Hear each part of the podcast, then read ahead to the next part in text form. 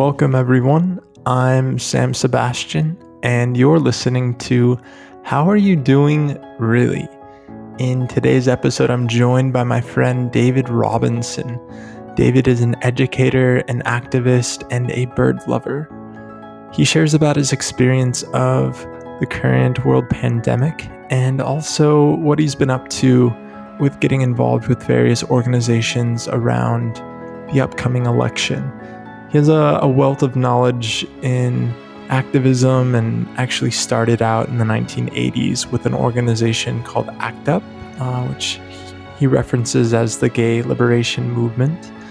And he, he just has a lot of wisdom and experience in the field of activism, and I'm really uh, just grateful for the knowledge that he shares with all of us in this episode, in addition to just his experience along the way and um, how keeping it in balance is really important. Um, keeping your life in balance, not just putting all of your time and energy into one thing and, and not uh, taking care of the other parts of yourselves. So I'm uh, just really honored and grateful to have had him on today, and I hope that you all enjoy.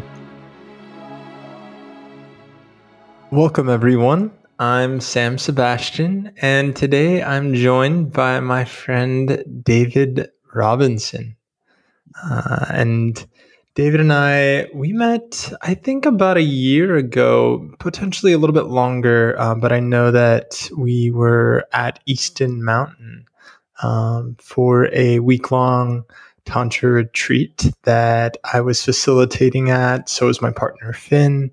Um, and yeah, I just really enjoyed getting to know you a bit more uh, in, in that setting, and yeah, just a really special being that I've I've come into contact with. That's for sure. I know that uh, you've you've lived quite the life and have just been a very um, I think my perception of you has just been a really inspiring person in all the communities that you uh, kind of fly in and out of. um, you're a, you're a teacher, correct? Yes, I am. Yeah, amongst other things. Yeah. Right now, in terms of uh, earning a living, I'm an English teacher at a nerdy little private school in Oakland but I've been a, I was a college professor, uh, English lit and LGBT studies. And, uh, gosh, there's usually teaching involved in, I'd say most things I've done except dance and probably, uh, there was one other, but it, it oh, uh, I was going to say activism, but that's not true. There's often teaching involved in that too. So yeah, maybe modern dance is about the only thing that I was not, I didn't do any kind of teaching in. Mm. How, um, how did you get into modern dance? If you don't mind me asking. uh, it was both something that was maybe preordained because when I was a little kid, apparently, I mean, like really little, I used to, uh, as my grandmother and mother would say, David was forever springing. I was always jumping and leaping, and I would dance upstairs to uh, Chitty Chitty Bang Bang to the out to that. we would make little dances upstairs to that. Um, and before college, I actually I started Oh, well, I did a year of tap dance uh, when I was in seventh grade. Uh, I had fallen in love with like um, Hollywood musicals, especially Fred Astaire, Ginger Rogers musicals, and Gene Kelly. And so I, I took a year of tap and I was in an, an adult beginner class and I was the only non-adult. I was a seventh grader. And I absolutely, I loved it. I absolutely loved it. But, you know, by the end of that year, uh, say going into the next year is when I started getting bullied for being gay and, or being a sissy. I didn't even know gay yet, But I did know there was a kid in town who had gone to my elementary school who had done ballet. Like he used to be in the, the Nutcracker every year in town. And in response to being, you know, made fun of and bullied, he turned into a tough kid, a bad kid. You know, like he started smoking, and, mm. you know, probably before middle school and stuff. So I, I stopped. You know, I just did that one year and I didn't do any more. But then after the summer after high school, I took um, a ballet class with New, at New Jersey Ballet. And then when I got into college, you know, you had to have a, um, a PE, fulfill a PE requirement. And so I took ballet. And I actually did it with, with my roommate. My roommate, Jim, uh, was like, hey, let's do this. And so he's, he was game for it.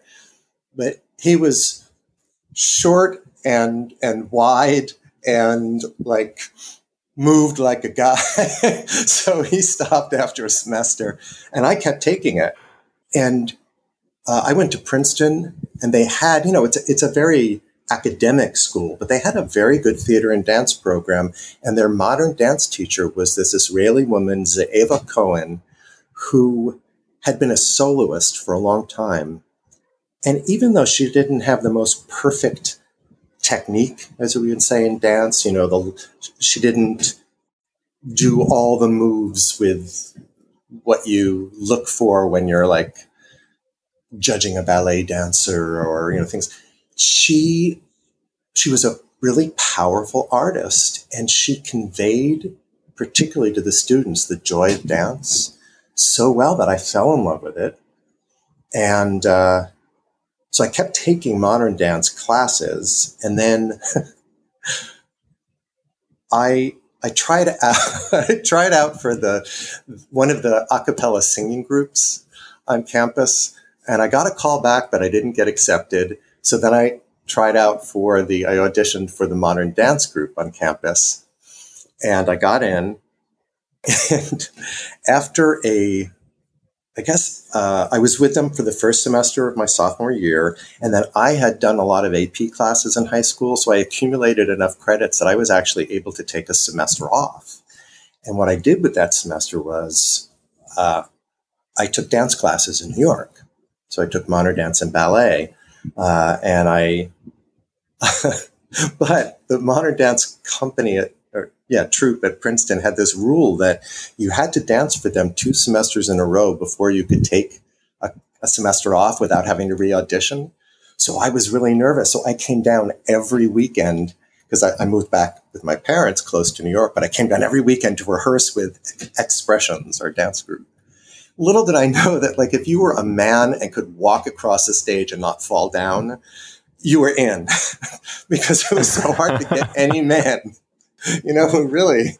So, uh, so I really fell in love with it in college, and um, I even got to combine it with some of my academic work. With, I, I had to do a junior paper. Uh, we all had to do like a research paper junior year, and I, I did one on um, at my advisor's suggestion. She pointed out that Jane Austen novels had a lot of uh, balls and a lot of dances. She said, "Why don't you why don't you do that, write on dance in, in Jane Austen's novels. And so I did and put together a performance with people, you know, other students that I taught, like dances of the Jane Austen period. So I would like go and learn these historical reconstruction. I'd go to these uh, classes. I remember there was one in Prospect Park in Brooklyn where they, it was a, it was like a 18th century ball. and, you know, I, I learned the minuet I learned uh, an early waltz. And so anyway, we did like, I got to do this performance. Unfortunately, it was before the days when you videotaped everything and cell phones didn't exist. Um, this is in the 1980s. But I did, we did the performance, I wrote the paper, and um, I ended up deciding that, you know, when I got out of college, I was going to try to be a dancer. So I ended up, you know, I moved to New York and took um, modern dance classes and ballet for modern dancers, and uh, eventually started auditioning just for the fun of it. Like my teacher Eva had advised me that she said you should start auditioning before you even want to get anything because it's a great way to like learn a choreographer some of their moves and to learn to be less nervous when you audition. So I auditioned for two or three things, and I don't know, it was like the second or third audition I went to that I, I got into that company. I actually fell down during one when we learned uh, what they call a combination. You know, uh, a combination of steps. You know, to like it's sort of like a a section of a dance. And so at one point I fell down and I just got up and kept dancing. And flash forward a few months when I was with the company, you know, dancing with the company, the choreographer got really frustrated with me one day and she said, You're not dancing like you did when you auditioned.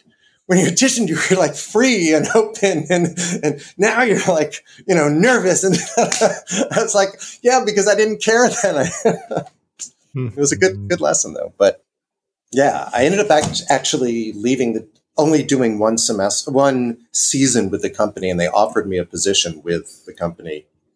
But I felt I needed more technique, so I went into uh, uh, a, ma- a master's program, an MFA program in dance. But that's also, I'm sure we'll talk about this, but that's also when I got very involved in AIDS activism. So the two ended up really being kind of in, in conflict. But, but you were going to say about the being free. Well, you know, it, it, I I think it's it's really just by asking how you got in, involved in, in dance just led to so much like history of your life. Um, and I, I love that. I'm, I'm really, uh, a fan of supporting what excites people. And I just, I hear the excitement as you, you talk about these experiences and how it just led you to one thing after the other. And I think what I also hear is just this, um, part of you that that really is is up for stepping into the unknown and uh, and putting your your best foot forward and and and following that and and really listening to your your heart.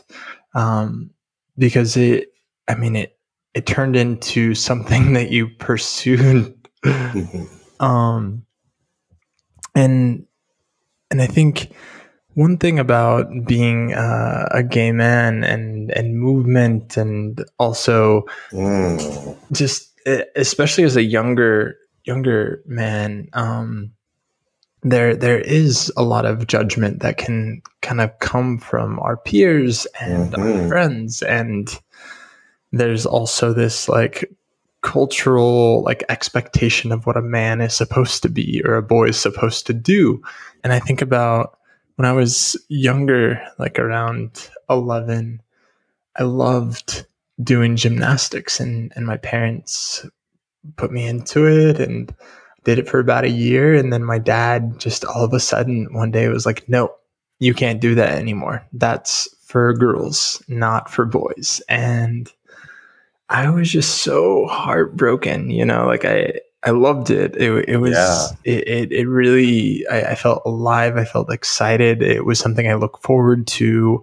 I was learning how to use my body in a way that I hadn't necessarily done before or practiced, I guess. Um, and, and I'm sure with dance, there's probably a similar uh, aspect, but um, yeah, thank you. Yeah. Thank you so much for sharing that. And, I think I uh, I really want to kind of come back to the the the question that I typically ask uh, people yeah. at the, the beginning of of the podcast, um, which is how are you doing really, and and yeah, just what's what's been up for you emotionally um, during this tumultuous time that we're living in. Well, how I'm doing really at this moment is, I'd say, different from how I was before talking with you already. Um, I'm more open hearted and you know, on the verge of tears and also, you know, feeling joy and sadness at once. So, uh, which is a good thing. How I'm, it's the, I find this the hardest question to answer these days, probably because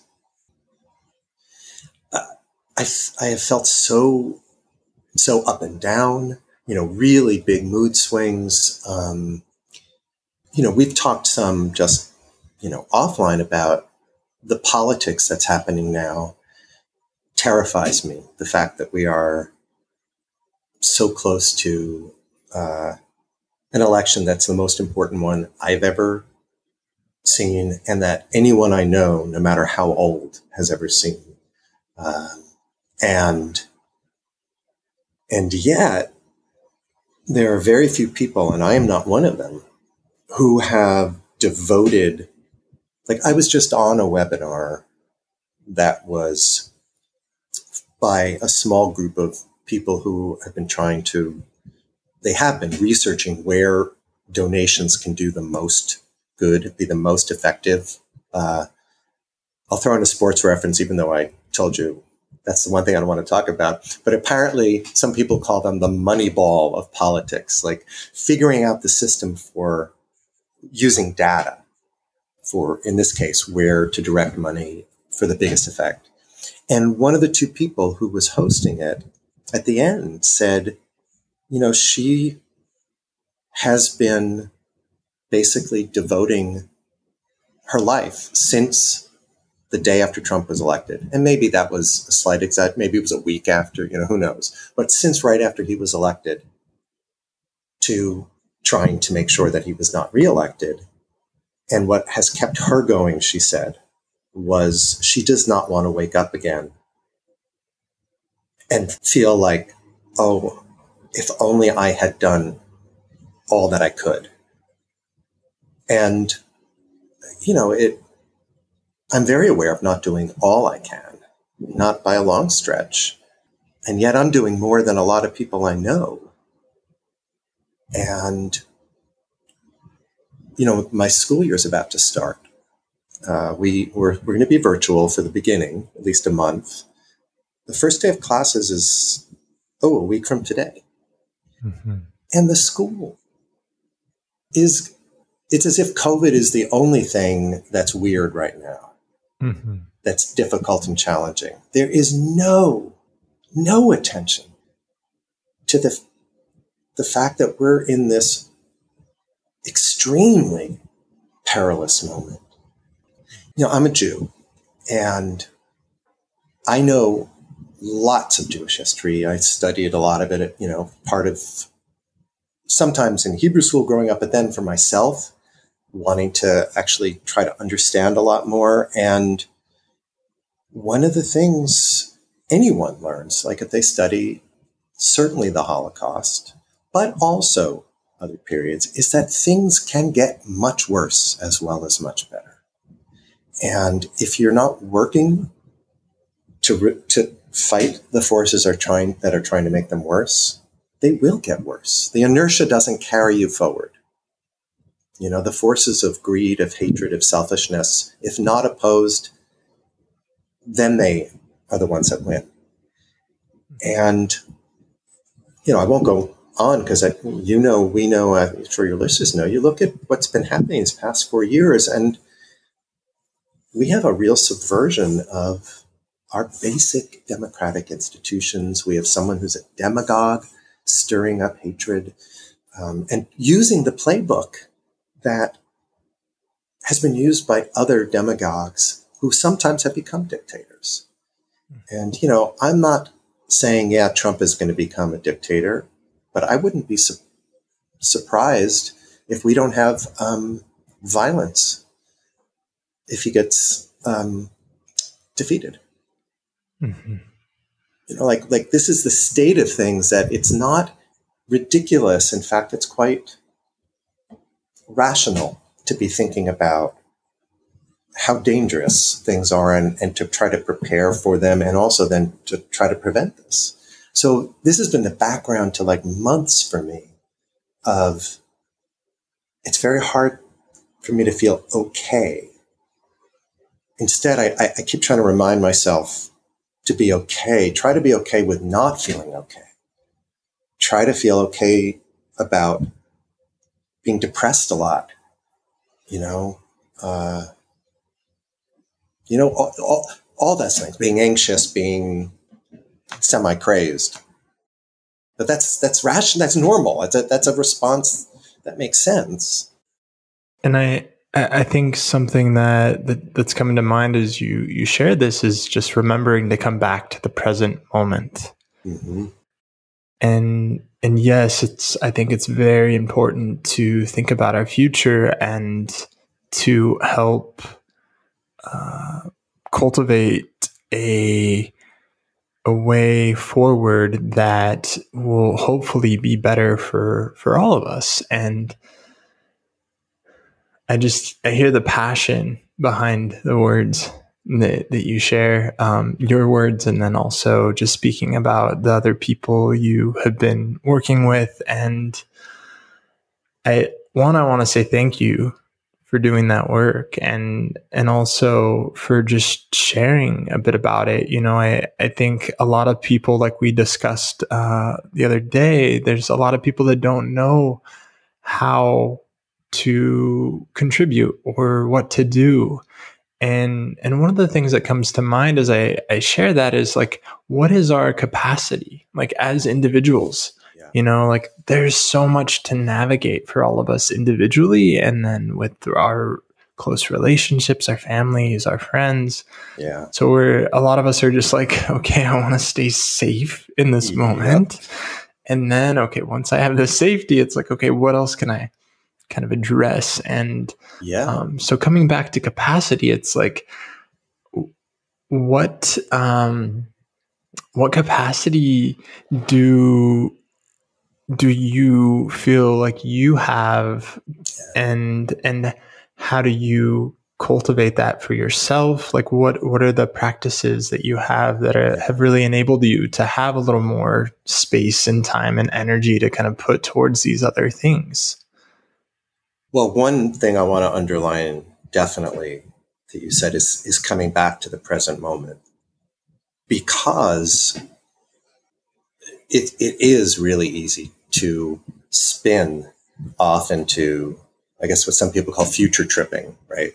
And mm-hmm. when I think of some of the you know Buddhist training I've had, and I, I can't say that I am not a, a uh, I'm not a, a, model Buddhist. I'm more of a, you know, I, I for my 50th I, I birthday, uh, I asked friends to help this Jew relax, and I raised money to do a week at Esalen.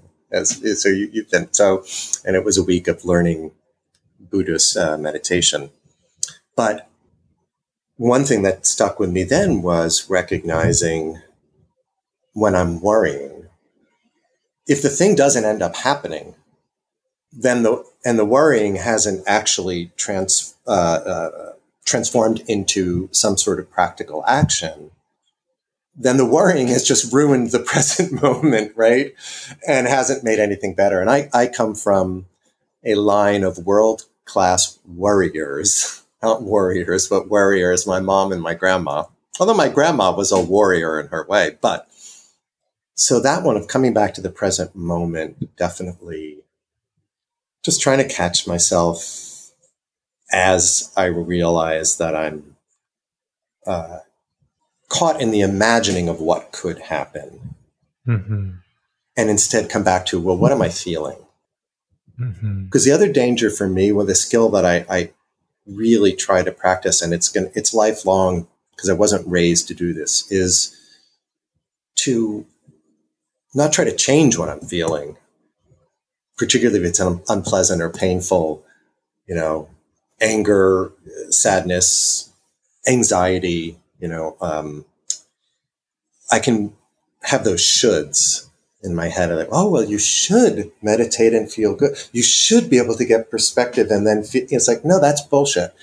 That's what one of the teachers at the uh, the workshop that I remember called the spiritual bypass. It's like I don't have to actually feel the feelings. I'm going to drive my car off on this bypass and it's a lovely and i go mm-hmm. just go to the other side rather than you know i think of uh, there was a group called sweet honey in the rock that uh, they're um, african american women a singing group who who used to sing a lot in the civil rights movement and then after. And one of their one of the spirituals that they sang that always hit me was wade in the water because it's really going to be troubled water. And it does, you know, you're like, that doesn't make sense. Wait, no, it's going to be troubled water. I better go the other direction. It's like, no, you better wade in the water. You got to go, you got to go straight through it. Mm-hmm. So it's that balance for me is one of the biggies. Like, what am I feeling? Okay rather okay i'm feeling so anxious that i'm stress eating. I'm feeling so anxious that i'm watch, watching more porn than is good for me. I'm feeling so anxious that you know i'm watching more nature nature documentaries till two in the morning you know like whatever it is right? Um, and and try to just see what i'm feeling. What has enabled me to to do some political work towards the election is uh, roundabout early spring, late winter, early spring, I really started thinking more and more about the election. And I had done canvassing, you know, some in 2016 and some phone banking and things. And, you know, that's better than not doing anything. But remember, this is just before COVID. I was thinking I could do that again, but I've been so living my passion for bird watching you know, and studying birds and all this. And it hit me that I should try, I could try to mobilize birders to get involved in get out the vote work. And because birders are like, we're really weird and nerdy and passionate about birding and usually have networks in a lot of places. And I came to learn that unfortunately, a lot of birders and a lot of environmentalists aren't reliable voters. You know, the, the, the record of actually getting to the polls is not nearly as high as you would think. So I eventually, you know, talked with, finally hit on somebody, you know, someone who was a good collaborator for it. And we spent some months preparing this project and we just launched it. Um, I'll say the name just now. Uh, birders will get it. It's called Auk the Vote. AUK because the great auk was sort of like the penguin of the north, uh, and it was it was hunted to extinction. Uh, and so we're we are now doing this project where we're reaching out to birders, trying to get them to reach out to other ones and to keep funneling people into get out the vote work. And what gave me energy and what continues to do that is they're very practical. It's like, what's the next step on this?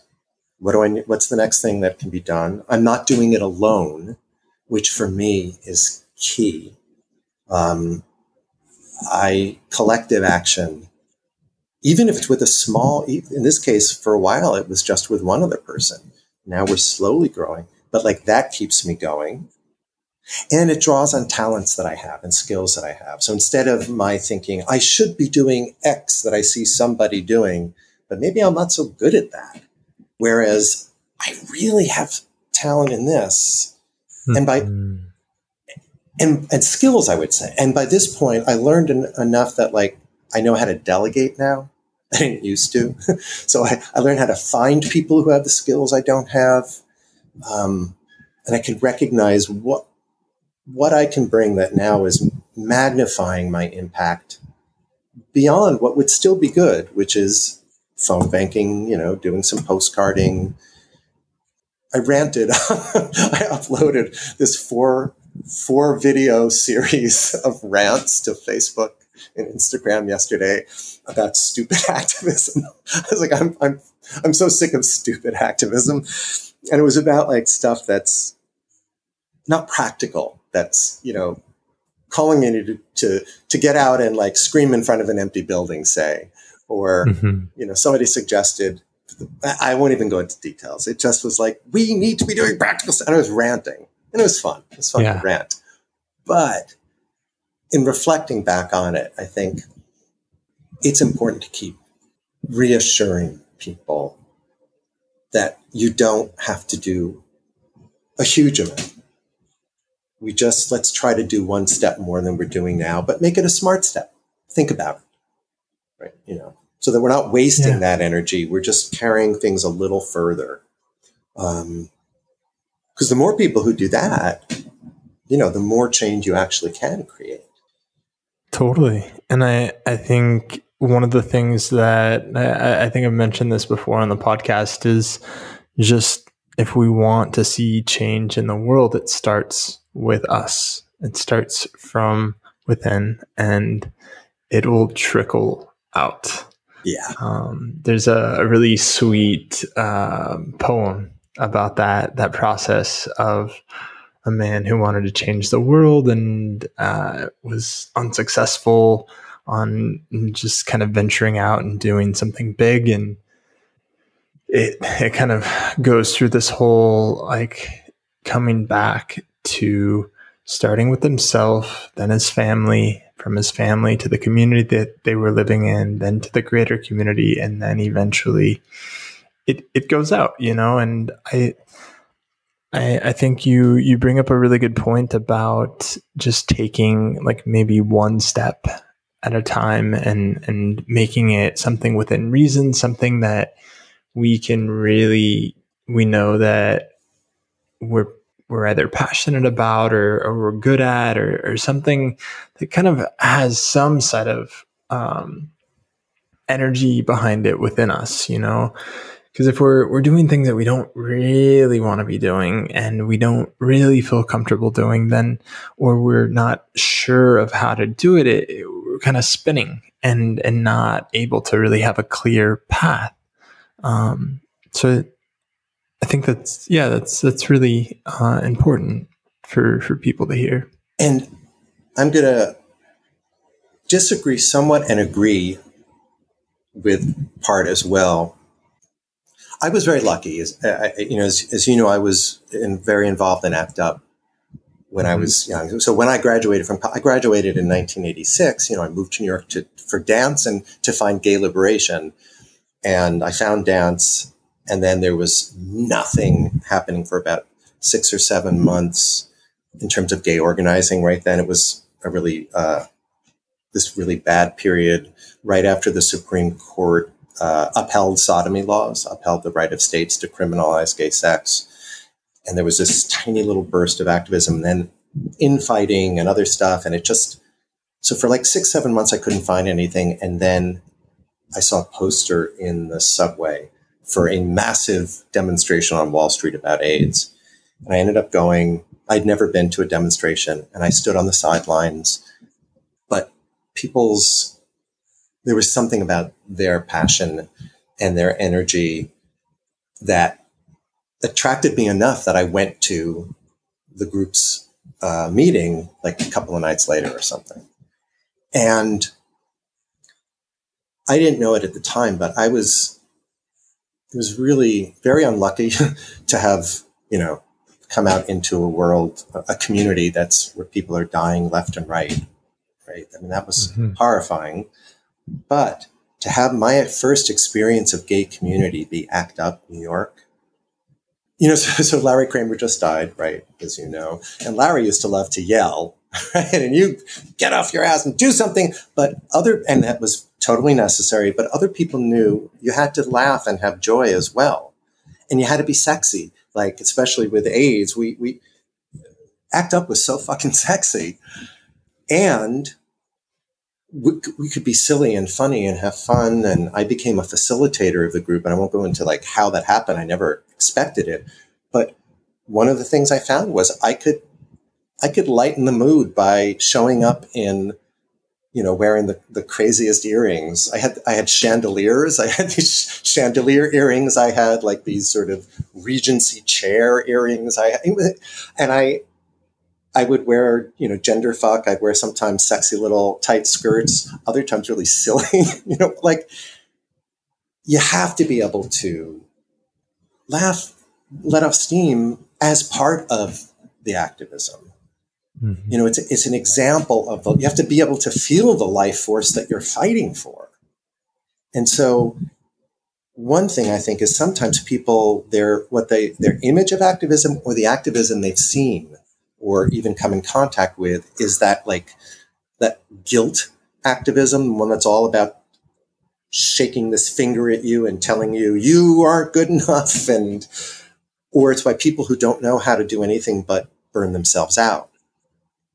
You know, so I totally agree about that. You got to be able to feel good, but where I, in a way, disagree is certain. I think in emergencies, there's a danger in the approach of focusing main like starting i have to get my do my own private interior work first and then i will be able to now if if you're really yeah, you're the only one who can like we're each of us is the only one who can assess whether truthfully that is the case. Like there is nothing I can do at this moment, but actually make sure whatever it is that I'm not drinking or I'm not I'm not killing myself or I'm not you know whatever. Like sometimes self care is absolute and and inter, internal growth is what must someone must do then and then that, that's for them to decide.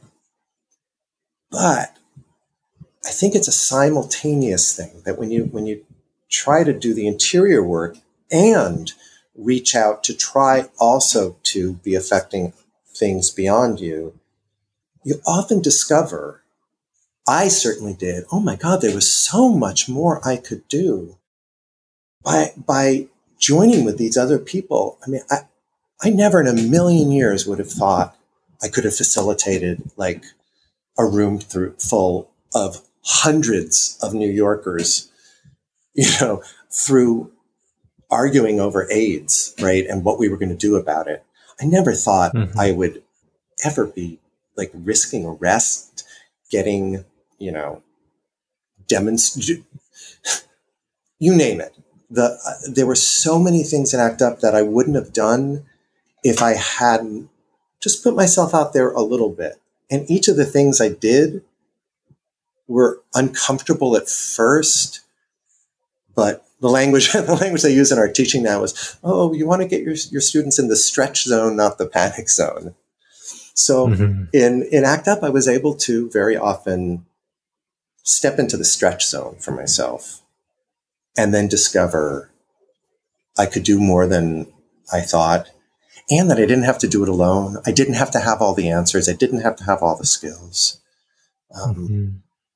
So I, I do always encourage people to like see if you can combine the internal work with something that still does take it, you know, out. Because there, I think there's a trap sometimes of, of sometimes people waiting until they feel like they've done all the their personal growth before doing other stuff.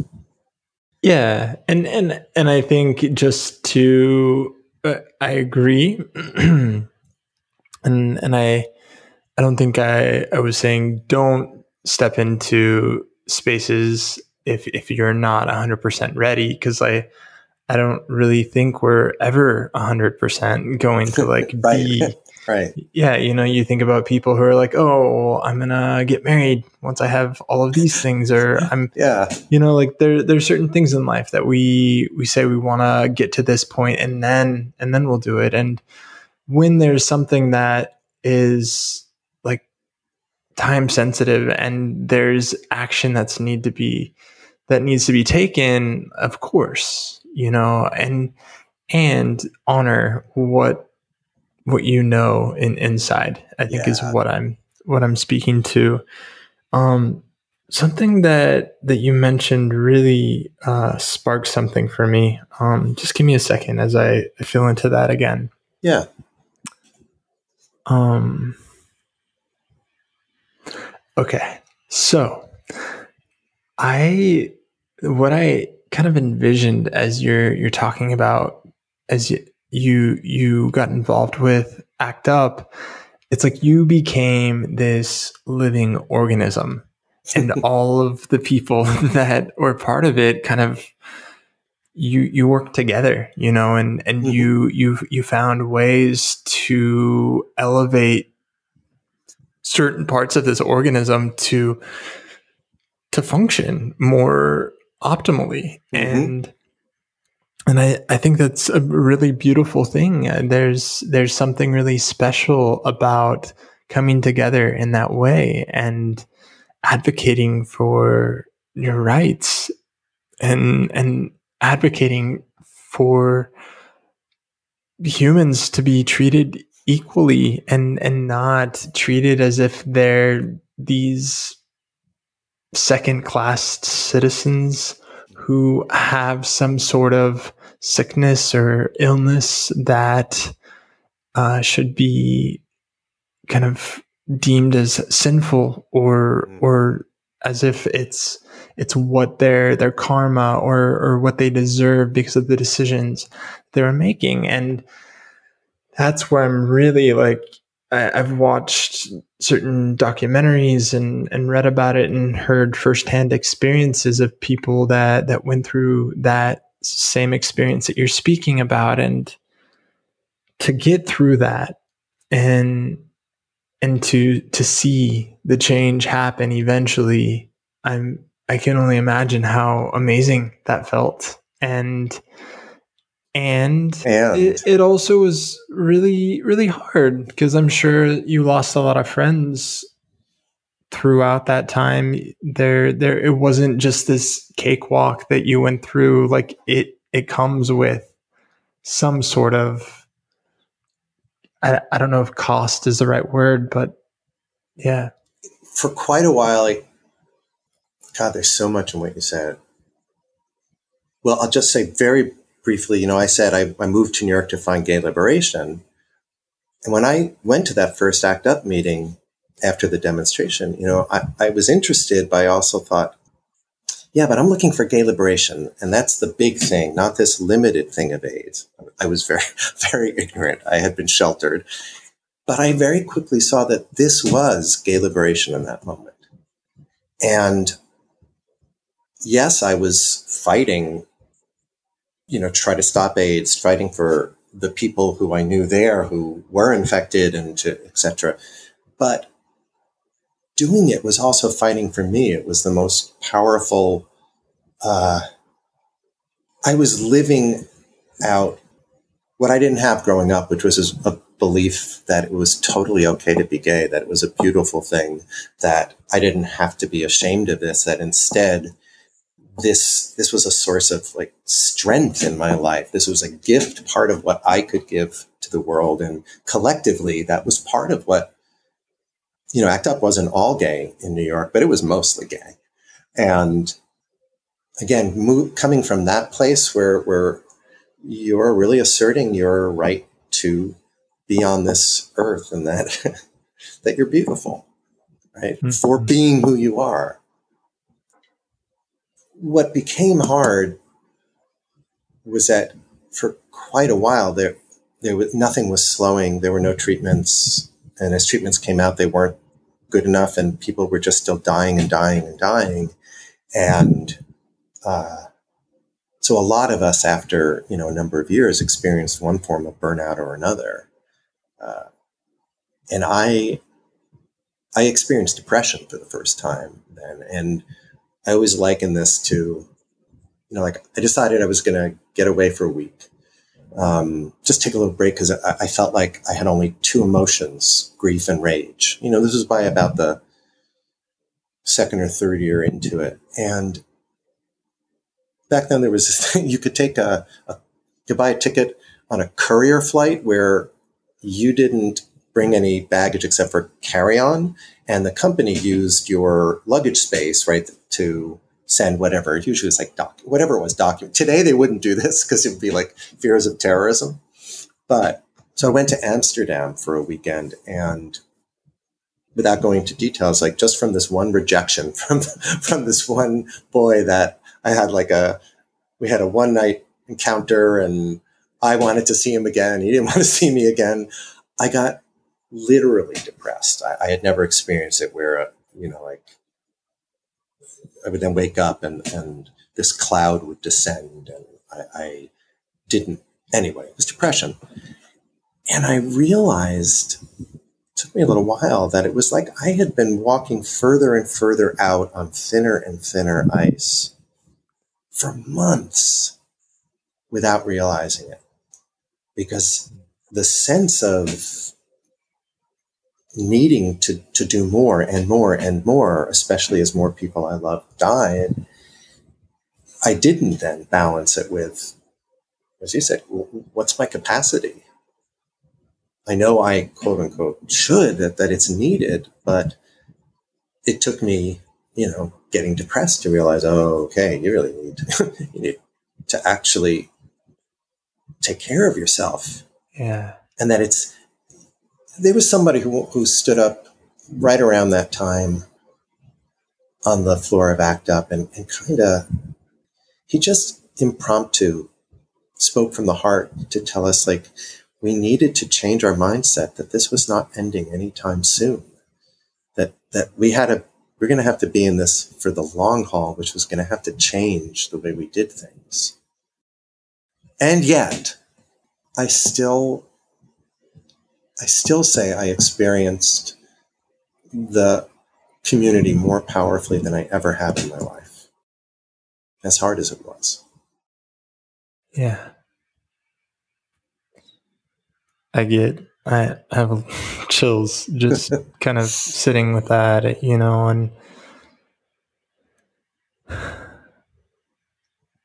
again, thank you for the work that you've you've done and and for really pouring your your heart and your energy into these spaces to uh, make it possible to be um, to be gay and and to be loved and and more accepted.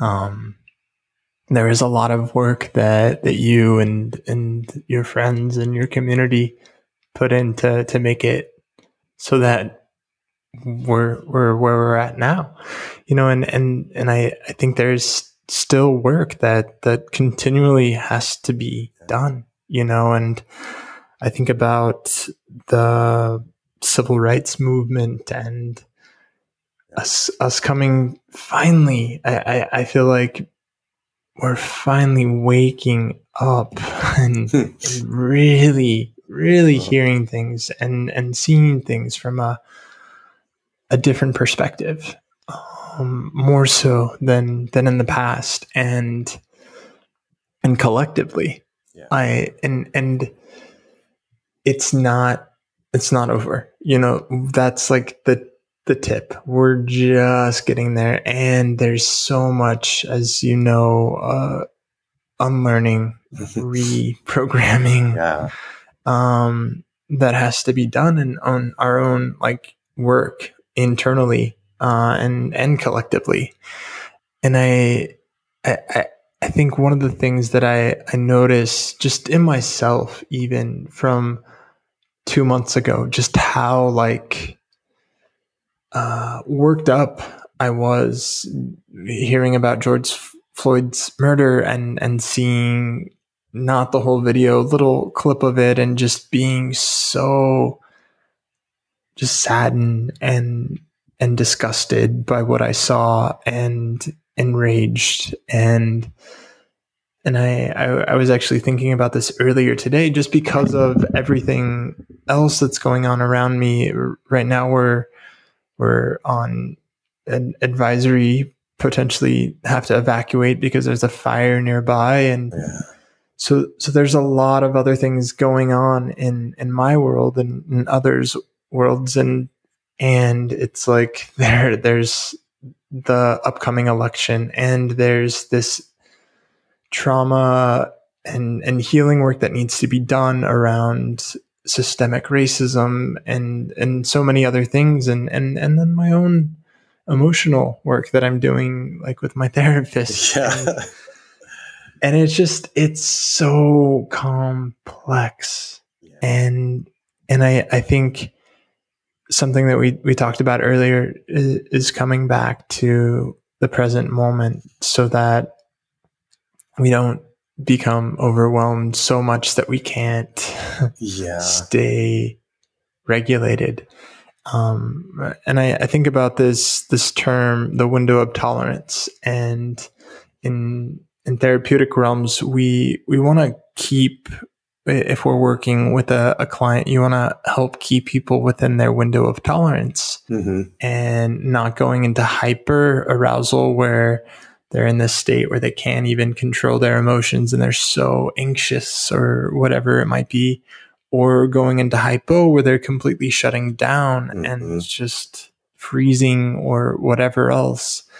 Um, so, so that's something that I, I think also, um, is important to, to really bring in to this conversation as well is, yeah. is really making sure tracking ourselves, noticing where we're at. If we're getting to this point where we're so anxious that we're unable to stay focused, it's like take a step back, do something for yourself that's going to help yep. ground, bring you back into your body, yeah, maybe out of your mind. Because so much, there's so much to think about, and and with how much we're taking in on our devices from the news, from social media, like it's it can be overwhelming. Uh, just just constantly seeing the same images or definitely the same headlines of, of articles. It, it, and then the other thing about what's happening now is I think there's a lot of false news and, and false things that are being put out there. So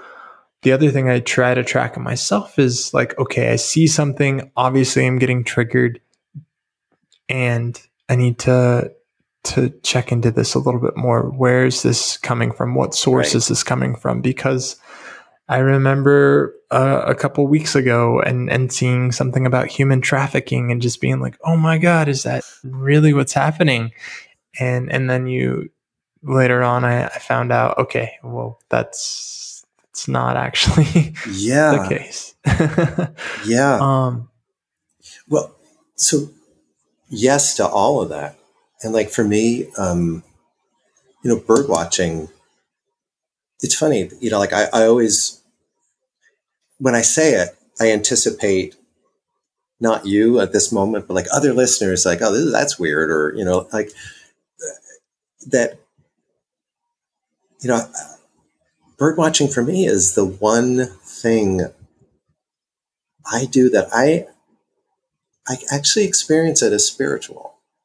Like it's the one activity where my, uh, my fear of death drops away. Like the knowledge that I'm going to die and not be here usually terrifies me. Always had since I was like a little kid, you know, like I do not, I have so much Buddhist work to do in that type of preparation. When I'm really caught up in bird watching, the existence of, of this beauty outside of me but that I'm connected to, uh, then it's okay.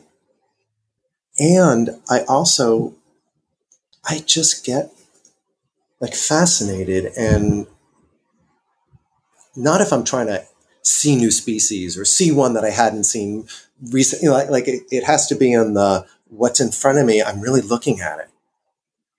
And I,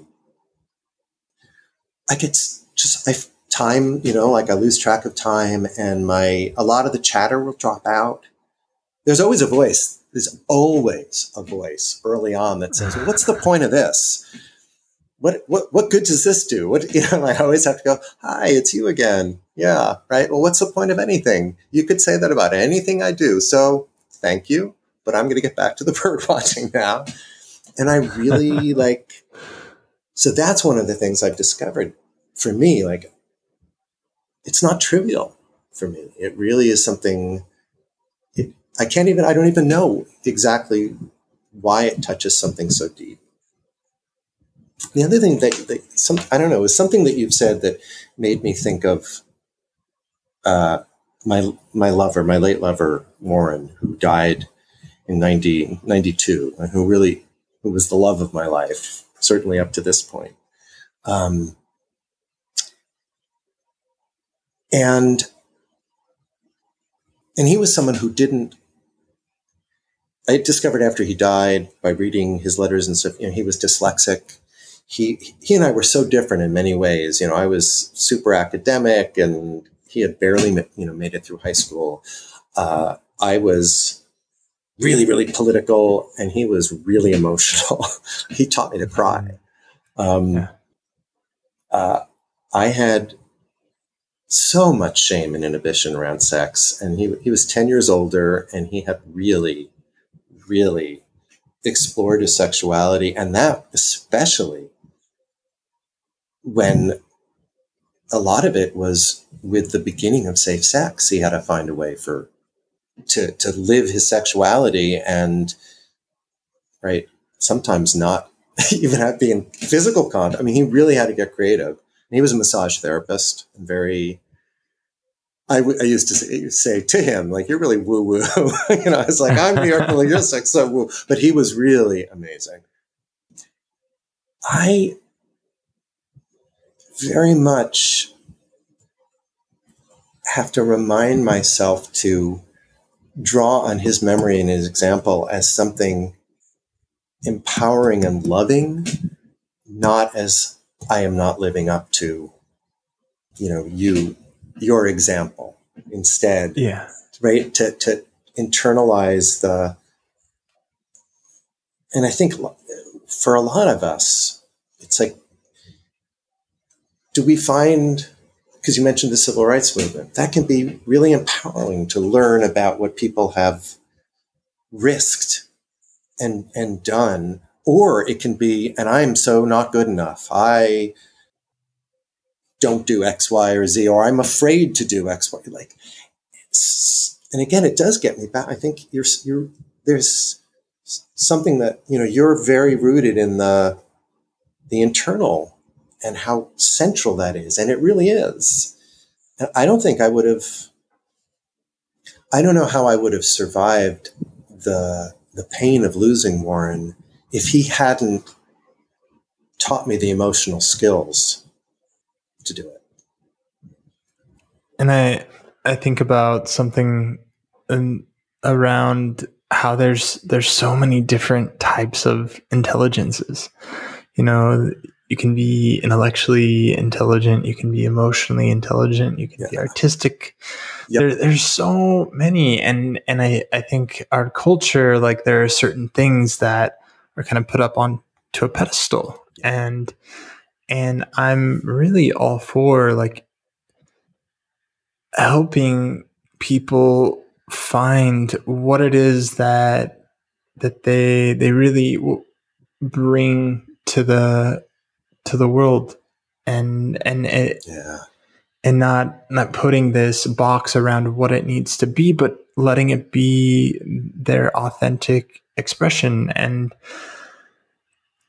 it's it's easy to to kind of hold ourselves to expectations that that our parents or that our religions or s- institutions have, have kind of put onto us. And and ultimately i i've found the most like joy and happiness uh, through through following like my heart and following the work that that i i love so much. And and i i know people who who have also done done that similarly in in their lives and um and then there's there's people that i work with who are so unhappy with the work that they're doing, but they they did it because that's what they thought they had to do. And and one thing that that I also want to highlight is it's never too late to oh my start God, a new yeah. hobby, to to study something new and and and to maybe even revisit things that excited us when we were much younger. Oh, totally. I'm I'm maybe the poster child for it's never too late, or one of them, because you know, like so much of what of who I am now, day to day, is has been about I don't know, re-experiencing, reclaiming things that really brought me joy and that I I lost track of during those years of, of grief after Warren died. You know, I settled for a really after I was single for 10 years after he died from like tw- when I was 27 to 37 and, you know, had a couple of short term things that I'd fall for people and then it didn't work out. And I finally settled and I ended up in a nine year relationship that should have been two. you know, like we're friends again now, but we were not friends for several of those years at oh, wow. the end, right? And yeah. and it's a relationship in which sex was not good. We were not sexually compatible, and it sort of reinforced. We had we had a very we had a don't ask, don't tell without even saying that, and it reinforced shame and secrecy, and you know, like as you know, like I, I've been working with Finn to like sort through that and and grow in ways that I do wish I had, you know, I, I, wish I had taken some a, a right or you know a left when I went right at certain points. But then again, you know, I'm who I am because of the sum total of my experiences. Mm-hmm. And if you're lucky enough to live long enough, yeah, there's a there's a new there's a chance every day to. I also have really bad. I, t- I took some really bad nonprofit jobs. Bad in the sense where the mission was good, but the day to day was miserable, miserable. And I got back into teaching, you know, particularly with this job because I realized when I when I did this, there's something every day that brings me joy in my teaching, and it's usually some interaction with one of the students. Uh, just that shouldn't be a luxury. You know, that should be something we think like, yeah, maybe that should be my baseline, can be my baseline. Uh, yeah, the bird watching is I lost track of that for a number of years. Wearing earrings. I mean, it, it sounds like a small thing, but it's actually that that little bit of gender fuck brings me such joy. Um, you know, and I had stopped doing that for a while. Mm-hmm. It really sounds like there's parts of you that have have have started to come come back online and in new ways and new iterations and I uh I really yeah, just I think for me just seeing you wear these different earrings and and like you love it and you just own it, you know? Like I myself, I remember being a little boy and like putting my mom's clip-on earrings and doing it then, yeah. but I never like would you see me do that now? No. no. it's amazing that, you know, when, when I first started doing that in was, I'd say 87, because it was the first year backed up and this was in New York City. And I knew that I had to feel good to go out because, you know, th- there could be abuse. Like uh, I had to be in a frame of mind where I wasn't going to take it in. But twice in the course of a year, someone shouted something like, who do you think you are, George Michael? and it's because he was the only visible person in like the media and the culture at that time man who wore earrings in both ears because left ear yeah. was okay that was straight right ear was supposedly okay. good but like we've we haven't even advanced beyond that now like the the self-policing about men's gender presentation is really still mm-hmm.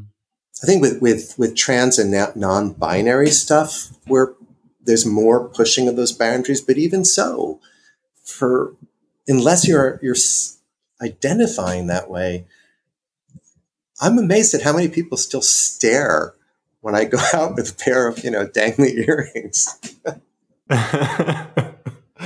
well, you know, I I do I do have my ears pierced, and I actually wear plugs that are roses, Ooh. and uh, they they are they're opalites. So when the, the light hits them, they kind of change colors from like blue to like this orangish color. And I love that. And one thing I did do um, a couple of years ago is I, I put like dangly earrings in while I had the plugs in, just like underneath and let it hang. And there was one, like I, I did it on one ear and I I really liked it. So you're you're inspiring me to maybe step into that again. There's there's no sh- there's no should in it.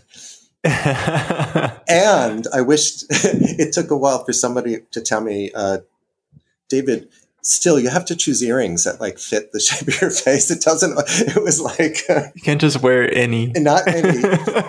Well you can if you want but uh, uh but yeah yeah um yeah. and again you know it's it's finding that joy uh well and finding your your authentic self which is not static either it's not static moment to moment and it's not static over time so it, it's ever changing yeah Mm-hmm. I um I like to ask people as as I kind of bring things to an end one one final question and you've talked about joy quite a bit and yeah since you also are a bird watcher what like can you think of a moment in in bird watching that's brought you a lot of joy or, or the most joy well i can't do the most I can never figure out the most, but I mean, what, what, suddenly popped into my head was a moment. Uh, probably it was probably last April because we were we were in the uh, shelter in place, but we were still allowed to take walks, and I took a walk to a neighborhood. I, I started like in the evening. I would take these evening walks and I would just walk places I hadn't been. And it was amazing that I would discover, like, oh my God, I've lived in, in Oakland how long now? And I've never in this apartment for three years, and I've never been, you know, like to a place I could walk to 15 minutes away. 10. One evening, I was I was walking along one of these neighborhoods, and I noticed uh, a bird called a Bewick's wren. So wren, W R E N. Wrens are these little birds, and they for their size, they're some of the most vocally powerful birds. They're some of the loudest for their size of any, and they they're like there's something. They usually cock their tails up, and they're they they got attitude. And I saw one of these taking a dust bath at the end of someone's driveway, and then and that's when they clean themselves. I think it's something about uh, it can help kill parasites and things. So they like they get in on the dust and they f- like fluff it over their backs and they do these little and then another one joined it and another and i was just i must have stood there for for about 45 minutes just like watching these little birds taking their little dust baths and i i was wanting to like find strangers to say look at this isn't this cool isn't this amazing and I don't know, it was. It was like I, I, was so happy. And it was an evening. Ah, I forgot. It was an evening where I almost didn't go out. I was just feeling so down and feeling like, oh, what's the mm-hmm. point? And I can't I can't go to the parks that I really love to go to because they've been shut down now. And and instead I, you know, it was like doing that, remembering something all the way from when I was a peer-to-peer counselor in college. When you were when you were going to help somebody who had depression one of the catchphrases was something about it's like act first and the feelings will follow. Don't wait until you feel good enough to do X. Try going out with your friends or try doing this. And the feelings you may find that they follow. And oh my God, that has gotten me through these past few months. Wow. But that, those were those wrens, I'm telling you, that was pure joy for me. Pure joy. Oh. Sounds sweet. Yeah. Definitely. Well, I'd, I'd, I'd love to also um, share, if possible, your if you're open to it, your Instagram, so people can see some of the mm. pictures and just, um, yeah, yeah, definitely find out more about you. What is your Instagram tag? My Instagram tag. Oh yeah, it's uh DVD Robinson. It's like David with no vowels, or if you're old enough, a DVD, which I hear the young people don't know about. DVD, DVD Robinson. And uh, it does kind of give you a good picture of me because it is. Uh, yeah. It really does. Yeah. yeah. uh, well, thank you so much. Thank you. This was a real pleasure and an honor. Yeah. I really, I was so moved when you asked me because you are a beautiful, beautiful soul. And I don't say this to a lot of people and it'll make me cry, but you do remind me in a way of Warren. There's there's a certain there's a certain uh, it may come from being a certain type of body worker, mm. But there's there's just I can't can't say anymore. There's something that that uh, you're a really beautiful soul. So thank you. Thank you. Thank you so much. Thank you all so much for listening today. If any of you'd like to find out more about the work that I do, you can go to samsebastian.com. That's S A M S E B A S T I A N.com. And if you're interested in being a guest on the show, please reach out to me via email. That's sam at samsebastian.com. Much love.